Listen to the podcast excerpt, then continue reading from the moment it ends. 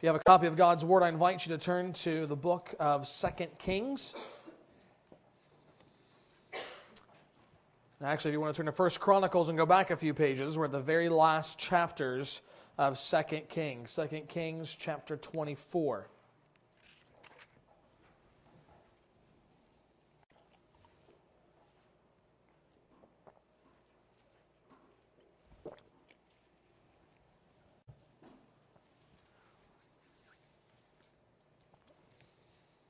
Second Kings chapter 24.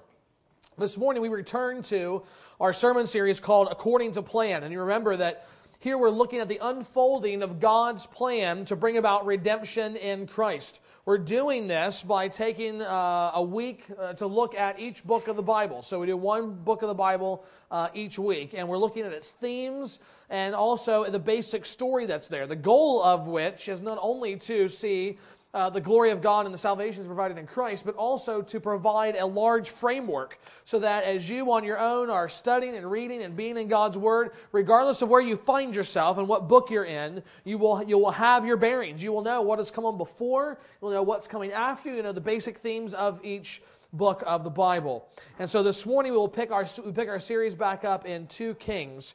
And honestly, there is so much powerful material in this book uh, that it was very hard to decide what to preach on. My initial desire was to preach on one of the miracles of Elisha or on uh, one of the godly kings that you see here, Hezekiah or Josiah. Josiah, in particular, was very, uh, very tempting. I, I, had three different outlines for his section of the book, thinking I might preach that. Um, he's a descendant of David who was even better than David and has followed after God in all his ways and all his heart and sought to purge Judah from every whiff of idolatry. He was an amazing man. But the reality is, if I'm seeking to give you what the main theme of Second Kings is all about, then Josiah will not do. Because Josiah was, uh, frankly, too much of a blessing on the people of Israel. Overall, the story of two kings is not a story of triumph, it's a story of tragedy. It's not a happy story, it's a story of judgment. And if I'm going to show you what the entire story, the theme of Two Kings is about, then we need to go to the end of the book and we need to see where the story ends. We need to see where things are going throughout the book and how, despite the best efforts of the faithful prophets and godly kings, what we end up with is judgment from God's hand. What we see is not a pretty picture. God's people are uprooted and removed from the land that God gave them, the land that was promised to them as Abraham's descendants. And you have to realize this is not just like moving across town. This is not even moving from the house you grew up in. It's, it's so much deeper than that. The land of promise, the land of Canaan, was one of the central pillars upon which the Israelite identity and religion stood upon. It was a sign marker, it was a symbol, reminder of who they were as God's people. That God had taken them, He saved them from Egypt and given them this land and made Him a people for Himself. And now that's all being taken away. The security of their homeland, their blessing as the people of God, is being stripped from them as judgment from God against their sin. This morning, we want to see that sin that led Israel to be exiled by God's hand. But at the same time, we also want to see the provision of mercy that God showed to his people. Even in the midst of terrible discipline upon them, we see God showing mercy towards his people. We want to understand these things not just out of some kind of historical curiosity, not just to say we know what Second Kings is about now. No, this is this God that we worship. The same God that we find in the pages of 2 Kings is the same God that we have spent uh, the, the last hour and a half you're here for Sunday school praying to and talking about and giving the worship of our lives to. We see him in action here, and so we come to better grips with who he is and how we should live in light of him. And I hope that in seeing a God who disciplines his people, even while also showing them mercy, will help you to better see the faithfulness of God to his promises and in seeing that faithfulness, that you will come to love and to trust Him more deeply.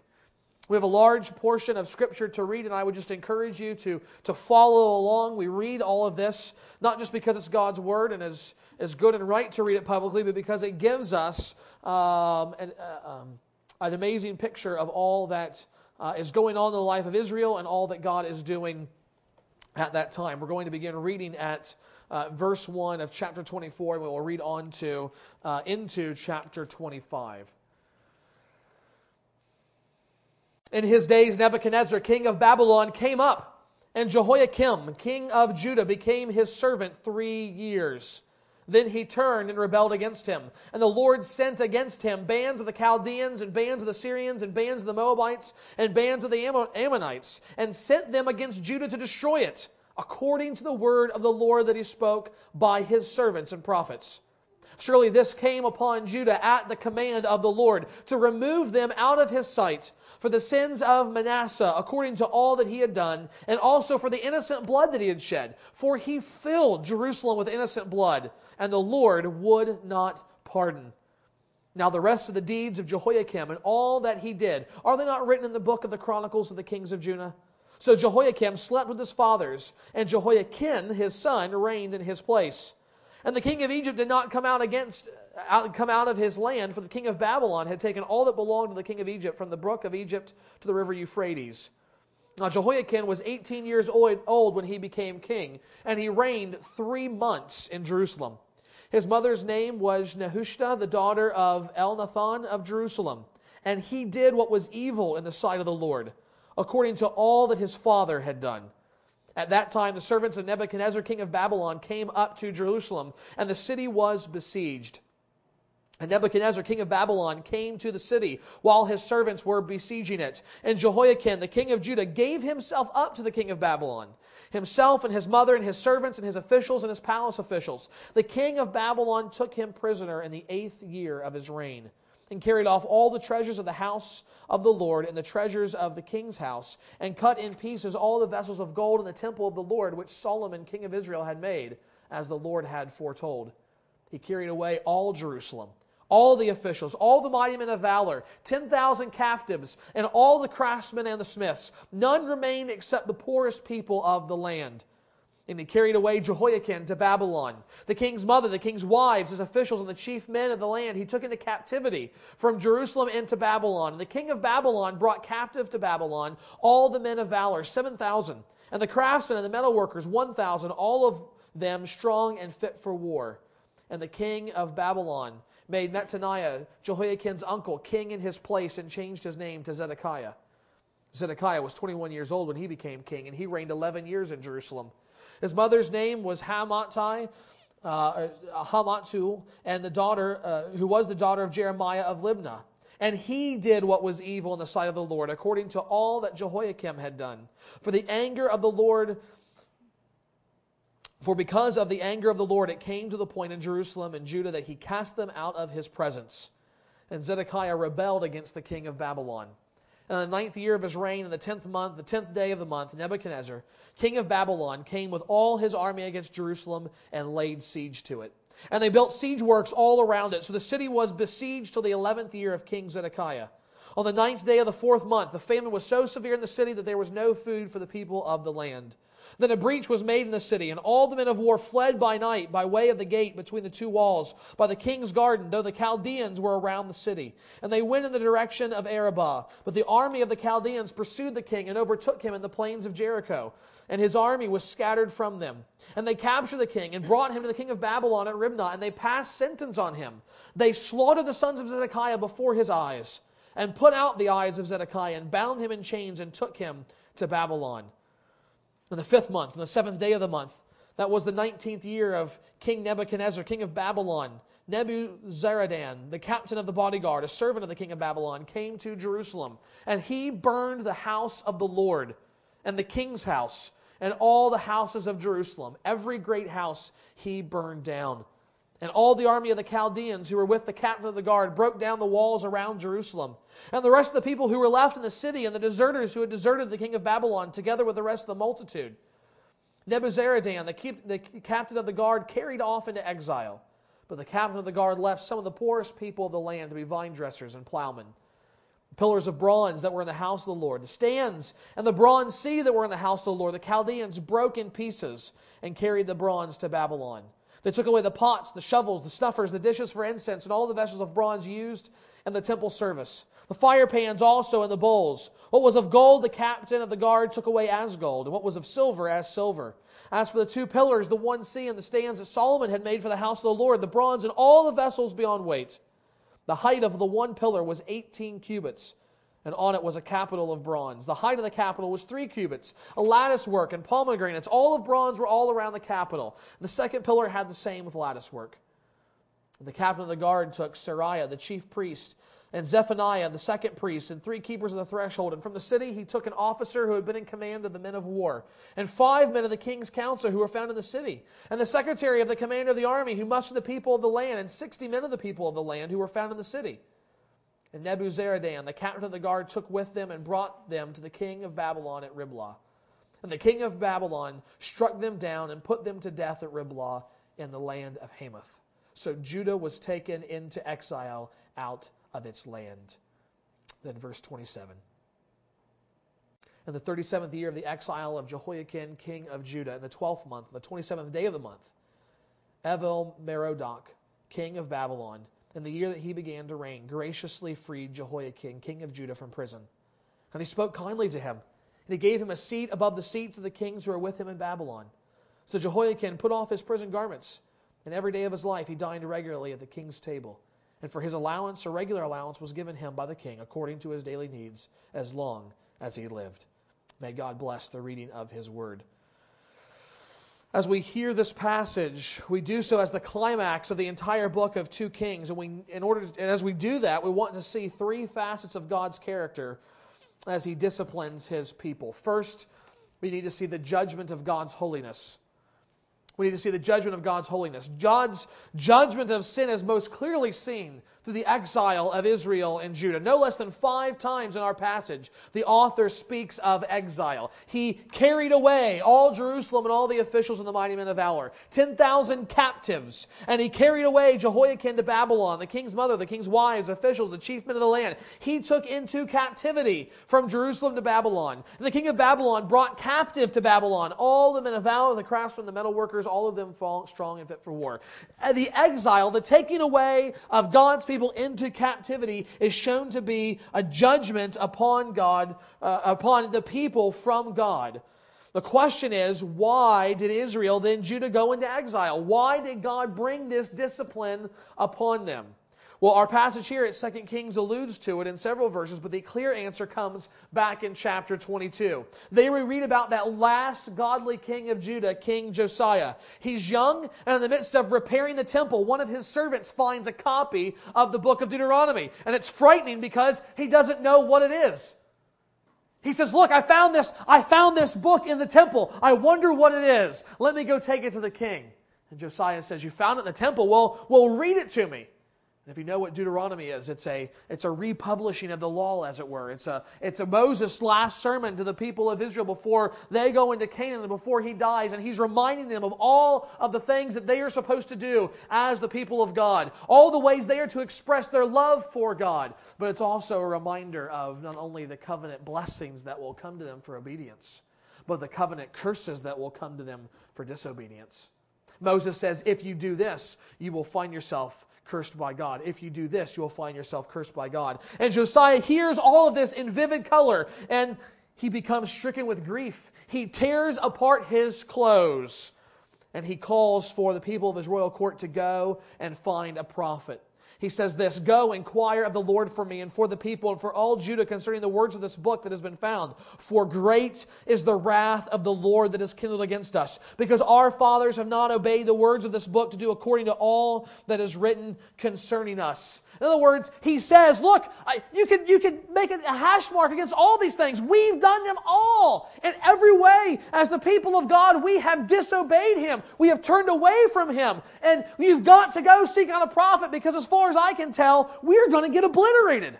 God has promised great wrath for these things, and I don't know what's taken so long. We should already have been judged. And God's answer comes back in verse 16 of chapter 22 Behold, I will bring disaster upon this place and upon its inhabitants. All the words of the book that the king of Judah has read. Because they have forsaken me and have made offerings to other gods, that they might provoke me to anger with all the work of their hands. Therefore, my wrath will be kindled against this place, and it will not be quenched. The Lord says it's because of the unending worship of false gods, the unending making of idols, because of Israel's insistent rejection of God's ways. This is why This is why the God of the covenant will bring judgment on his covenant people. They have broken the covenant repeatedly. And one of the things that's hard to see because we're going book by book, and especially these, these narrative books that, are, that all are so tightly strung together, one of the things we miss is the long time frame that has taken place for all this in which to occur. And in doing so, we miss the enormous patience of God through all of this. We may come away with the idea of, you know, a couple bad kings, and boy, God really lowered the boom. No, no, it wasn't like that at all. In fact, there is decade after decade after decade of God warning his people, raising up prophets saying, You keep going after the false gods and you've got to stop. He will raise up even godly kings who seek to put an end to the false worship. But over and over again, the people as a whole refuse to listen and keep going back to the false gods, becoming worse and worse and worse. And God even brings small little bits of discipline on them to help wake them up to get their attention. There's at one point a famine in the land, and it's so bad as the king is, is king of Israel is riding out. One of the, the ladies calls out from uh, a, a, wall somewhere or something he's riding by. And says, "Hey, king, what's for dinner? What's for dinner? Well, there's a famine. There's nothing for dinner." And she says to the king, "Why don't why don't you cook up one of your kids and eat them, and I'll cook up one of my kids and eat them?" And the king does it. The king goes off, kills one of his own kids, and eats them despicable act that flies in the face of everything God's covenant people were to be. And yet, repeatedly, after warning after warning after warning. In fact, all of the books of the Old Testament after the Song of Solomon are all prophetic books that record God's plea for his people to repent, to turn away from their sins and back to him, lest he come upon them in judgment and discipline. Beginning in the northern kingdom, Israel was called to repentance. And when judgment came upon them and they were sent into exile, then prophets in the southern kingdom of Judah were raised up with the same message message. Look what happened to your brothers in the north. Repent, or the same thing is going to come upon you. And despite numerous warnings, numerous prophets, year after year after decade after decade from warning from the Lord, the people still chose to turn away from God to their idols. Therefore, in judgment, God exiled his people from the land. He suspended the covenant that they broke and allowed the Babylonians and the Persians to invade the land, destroying their cities and carrying off his people into exile. It's a sad, desperate story that we read. It's a situation that reminds me of some ways of something that I read about happening during World War II. In 1942, apparently Hitler's health began, began declining rapidly. He had had the flu and he had received some uh, injections to treat that from one, one of his physicians, Theodore Morell. But then later on, Hitler's left eye began to twitch, and he began to get numbness in his, uh, his left hand and his left leg. And so in 1944, a specialist was called in to examine uh, Hitler, and he discovered that Dr. Morell had been treating his symptoms with something called Dr. Koester's anti gas pills. Now, that doesn't seem like a treatment for the pains he was having and the difficulty he was having. But what was worse, that particular medication contained strychnine and belladonna. And if you don't know what that is, it's deadly poison. And so this specialist reported his findings to Dr. Karl Brandt, Hitler's chief surgeon. And, and Brandt immediately went to Hitler and said, You've got to stop taking these pills. You've got to stop doing what Dr. Morell says. You understand? He is slowly poisoning you. Day after day after day, you take these pills, you are being poisoned. It's causing all these problems. Instead of rejoicing in this news, this, this news that would perhaps increase his health and prolong his life, Hitler instead decided to continue to follow the advice of the quack Dr. Morell and fired Dr. Brandt. He just didn't want to hear this bad news, particularly in the midst of the war. Likewise, Israel and Judah over and over were warned by the prophets Your sin is killing you. Your sin continues to hasten God's judgment upon you. It is coming, and it will not be pretty. It will not be light. It will be fierce and terrible. But the people didn't want to listen. They just didn't want to hear that bad message. In fact, many of the wicked kings would specifically gather around them false prophets that would only tell them good things, that would only say, Oh, king, you're so great. Oh, king, the Lord loves you. Oh, king, the Lord's going to bless you. And if a real prophet of God would, would come before them and said, You're a wicked, idolatrous man, and God's going to get you for it unless you repent, off of their head, they'd have them killed. Just how far Israel had come. And yet, you know, even today, many of us are not that different, are we, from the people of Israel? Even the people of our culture in America are not that different as they hear the message, as they see it, sometimes echoed in natural disasters when they hear it from our lips. The word proclaimed that judgment is coming again, not just on one people, not just on one little country in the Middle East, but over the entire world. God is coming in judgment upon sin, and yet we plug our ears and we don't want to hear it. We turn away from that message that really, that message of mercy, of saying, there's still time, repent, turn away from your sins, turn away from sin to Christ, who allows us to escape the coming judgment because he's already taken the judgment upon himself. But we don't want to hear that. Lost people very often refuse to hear that. But what we need to understand this morning, if, especially if you are here and you're not a believer, is that the only way to escape God's coming wrath against sin is to turn and put your faith in Jesus Christ.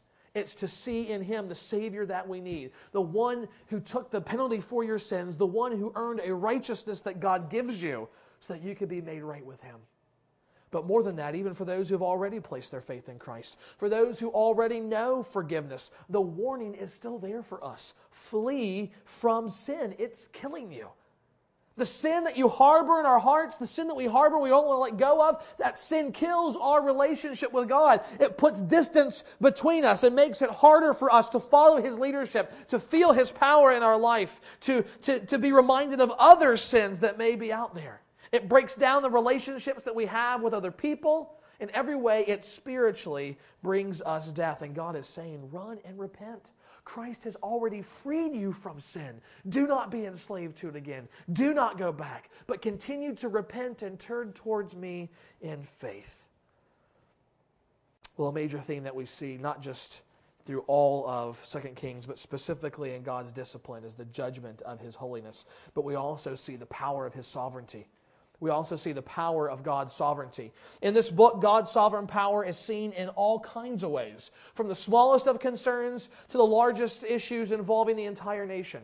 The book begins very dramatically with Elijah being carried up into heaven by a whirlwind and his protege, Elisha, taking up the mantle of his ministry. And then what we get, if you don't read anything else of of, of, of two kings, at least read the first several chapters because you get these little vignettes, these little stories of how while the entirety of the nation as a whole is going away from God towards idols, you still have this little faithful remnant in the midst of all that unfaithfulness. You still have that small little group of people who still place their trust and their hope in God. And God is so very merciful and kind to them in blessing them in small ways, but very dramatic ways as well. For instance, you have this widow whose husband has been a prophet and he's been killed. She has no, she has no way to, to live, no source of income. And so God provides for her oil. She says, eh, the, the, the, prophet Elijah says, Go and get all of the buckets, the containers for oil that you can get from, from, from anywhere and bring them to me. And she goes from door to door. She goes over the entire little village where she's living, gets as many as she can. She says, This is all I can get. And miraculously, God fills all of those up with oil so she can go and she can pay her debts and have money to live on. There's another woman who is faithful to God, and yet she is barren. Her husband and her cannot have children. And so, uh, in his kindness to her, for her love and support of God's prophets, Elisha says, I want to give you a son. And she says, No, no, don't, don't say that. I've not been able to have a son. Don't, don't even joke about that. And he says, No, by God's power, you will have a son.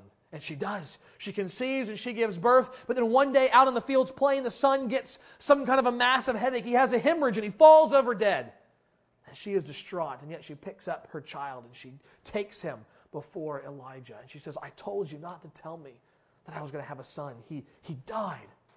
And Elijah says, Elisha says, You will have life again. And by the power of God through Elisha, that son is raised back up to life as a display of God's power and sovereign goodness in the lives of his people. Then you've got this, uh, frankly, some, some comical stories where you've got these, these prophets that are looking for something to eat. They're all kind of on the hideout and they're together and they need something to eat. And this guy who's obviously not a very good cook, he goes out and he finds these wild gourds and uses them for a stew. And immediately they begin to taste them. And someone yells, I love in my version, it says, There's death in the stew. Well, it's, uh, these, these wild gourds were poisonous. And so, and so, you know, you're thinking, great, now what's going to happen? Elijah just gets some flour and throws it in the pot and stirs it up, and he says, it's all better. It's all better. God can bring people back to life from the dead, and he can take a poisonous stew with a little bit of flour, and he makes it healthy for consumption. Then they're not only trying to find something to eat, they're trying to find a place to live. So they're building this house. And this guy is using this axe and he's chopping this wood. And the axe head goes flying off and lands in the river. And he's like, Great, there goes my axe head. But worse than that, it was a borrowed axe head. So what does Elisha do? And just a small display of God's sovereign power. He takes a stick and tosses it in the river. And suddenly, this massive iron axe head floats right to the top so the prophet can pick it up, put it back on, fix it, and give it back to the guy.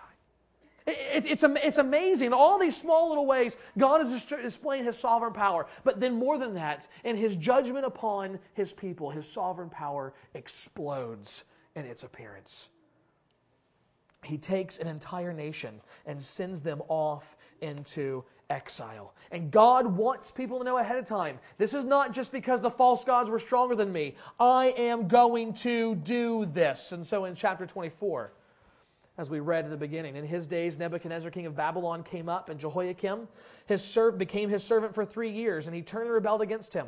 And the Lord sent against him bands of the Chaldeans, and bands of the Syrians, and bands of the Moabites, and bands of the Ammonites, and he sent them against Judah to destroy it, according to the word of the Lord that he spoke by his servants and prophets. God says, I am the one who has done this. I have raised up these people and brought them here by my powerful sovereign hand to be a discipline and a judgment upon you. And this brings up the other thing. Notice who it is that he's using. It's not just some godly king, it's not just some prophet that wipes out false, false teachers. Look who it is. It's Babylonians, it's Chaldeans, it's pagan peoples. Yet God says, My power extends to all things. Even these pagan people who do not believe for me, they are simply a tool in my hand for my purposes. Earlier in the prophet Habakkuk's book, God says this is what he is going to do. He says, Look among the nations and see, wonder and be astounded, for I am doing a work in your days that you would not believe if I told. For behold, I am raising up the Chaldeans, that bitter and hasty nation, who march through the breadth of the earth to seize dwellings not their own. God says, I raised up the Chaldeans. I allowed them to be prideful and arrogant and good at war just so that I could use them to come in and discipline my people and carry them off into exile. God's sovereign power isn't limited in any way. He's not just sovereign over his own people, he even raises up pagan peoples and pagan armies who he will later judge for their sinfulness to be used as an instrument in his hand for the discipline of his own people. We see such a broad and bold picture of God's sovereignty from the meeting of, of small needs, though dramatically, to this large laying down and, and, and, and bringing low of nations. And what are we to make of all this? What effect should seeing the power of God's sovereignty have on our lives? Well, think about it like this. I want you to imagine that you're going on a trip, and it's a trip that requires flight, and it's the very first time you've ever been flying, and you're scared to death about it. You're just absolutely scared to death because you've never been on a plane before. You've heard about plane crashes, and so you're sitting in the in the airport terminal, and you're you know you're kind of jittery, and you're trying to relax and calm down, and, and all these things, and and and you uh, you go over to the window and you start watching the planes land and take off, and you see this plane out on the runway. It's a massive plane. It's a Boeing 747. You see these massive four jet turbine engines, they begin to roar to life. And you literally begin to feel uh, the, the, the, magnitude of that power through the glass into the terminal. And you see this thing uh, rip off down the runway and, and, and burst off into the sky. And it's gone in a matter of seconds. You say, man, that has got some serious power, that plane. I think it's going to stay in the air. I feel pretty good about this. And so you start getting excited about your trip again. And your friend says, hey, come on, let's go. Our, our, uh, they're, they're, calling, our, they're calling our, our flight number. So you grab your bag and you, and you go out and you're thinking, you're walking to the terminal, you're thinking you're going to walk out right to the plane, but as soon as you go out the little jetway, you realize you're going down, not out. And you wonder, well, what's, what's going on? Your friend says, come on, come on. And you walk down these stairs and you actually walk right out onto the tarmac, and what you see is a little, is a, is a little, is a little uh, puddle jumper plane. You see something that's got a, got a prop on it, and five of you are squeezed into this thing. And, and suddenly, suddenly, your fear of flying comes back big time, and you are wanting to get out of there and just cancel the trip. Well, what happened? You were going to fly a minute ago. Well, that was when you were on the Boeing 747, right? When you saw this plane that was full of power, that was bigger and better and faster and more impressive than anything else on the runway, when you thought that was your sweet ride off to your trip, you were fine, you were great. But then you look out at this other little thing that wouldn't be, it would be about as safe as a pig as a slaughterhouse, and you're thinking, no way, I'm not going to do it. They say, what, is it, what does that have to do with God? Simply this what is your view of God? Is God the 747 or is God the little Piper Cub? What, what is He? If you see God as just this, this kindly, nice, bearded, grandfatherly type Santa Claus in the sky who uh, never really does anything bad or, or, or never does anything really particularly good either. He just kind of sits there and he kind of waits for things to happen and he plays catch up with their lives. I guarantee you, you will not have confidence in him when the storms of life come. You will not have faith in him when difficulty comes. You will not have a, a trust in him to accomplish anything in your life. But if you see God for who He is, an all powerful sovereign God over all things, the one who can just as easily cause an axe head to float as to bring a son back to life, who stops and starts the weather like he's turning off and on a faucet, of one who raises up kingdoms and then topples them simply by the word of his power. If we understand that that's the God who's promised to save us in Christ and to sustain us in Him, then we will have an unshakable confidence in our God we will be able to stare in the face of things like war and joblessness and cancer and not lose heart. Because we will see and know there is a God that stands behind that, a God that is powerful enough to be in command and control of all things by his sovereign power. King shows us not just the judgment of God's holiness, not just the power of his sovereignty, but also the mercy of his faithfulness. As you read 2 Kings, you see people being carried off into captivity and exile. Frankly, it's depressing. I mean, as we read through that, if you were if you were locked in and you were following along, what you saw was the systematic dismantling of everything that made Israel glorious. You even saw the temple itself, God's resting place, the temple, broken apart not just like, oh, we're going to reuse this either. What was taken away as gold was just taken away as gold. Its significance was totally lost on those that were ransacked it. All of the people were gone, and you're sitting here, and you should feel like the person writing this, you should feel sorrow for God's people and the judgment that has come upon them because of their sin. That's what you should walk away from when you feel this book. But at the same time, you get to the very end of 2 Kings, and it's not what you, were, you, it's not what you expect. You read the end of the book and you say, What am I supposed to take away from this? Why did God put this in the Bible? Listen to it again. In the 37th year of the exile of Jehoiachin, king of Judah, in the 12th month, on the 27th day of the month, Evil Merodach, king of Babylon, in the year that he began to reign, graciously freed Jehoiachin, king of Judah, from prison. And he spoke kindly to him and gave him a seat above the seats of the kings who were with him in Babylon. So Jehoiachin put off the prison garments, and every day of his life he dined regularly at the king's table. And for his allowance, a regular allowance was given him by the king according to his daily needs as long as he lived. You see, this passage is difficult because it's the end of 1 and 2 Kings. This is the last thing that we read, and you're wondering, well, why did God end it this way? Is it, is it supposed to be a downer? Are we supposed to see this as more of the same of God's anointed being cared for by a pagan king? That he's a mere shadow of what he's supposed to be? And that he's representative of all of God's people? Is this we supposed to see what Israel has been reduced to, simply dining at the hand of another pagan? Are we supposed to, to be left with more of that down, depressed, bitter feeling? Maybe. Maybe, but I think there's something else that we're supposed to see here. Let's think about the text, what it's actually saying. First of all, unlike the king of Israel who goes off into obscurity, we never hear from again, here we know what happened to Israel's final king, or rather, is Judah's final king. Furthermore, the author has gone out of his way to tell us the story because it takes place around 25 years after Judah's falling. So he's got to, to hop over 25 years of history to get to this thing. And notice the kind of wording that's used. Jehoiachin was graciously freed. The pagan king spoke kindly to him. Jehoiachin no longer had to wear his prison garments, but was given a provision of better food and even a place at the king's table above all the other captured kings. Now, why in the world would Evil Merodach do such things? Why would this pagan king show kindness to Jehoiachin after 25 years of being in captivity? I think he did it for the same reasons the previous Babylonian uh, kings attacked Israel, because the Lord had decreed it. Just as he used pagan kings to discipline his people, now he is using a pagan king to show mercy to them. Why would the Lord do this? Notice that twice the author makes a point of calling Jehoiachin the king of Judah. Who are the kings of Judah? They're the sons of David.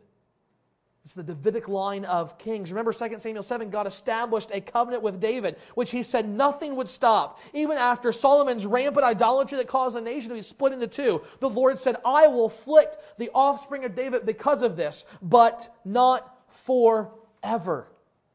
But not forever. He says judgment and discipline is going to come because of this sin, but it's not going to last forever. And I think when we read these final verses of 2 Kings, we're supposed to see a glimmer of hope.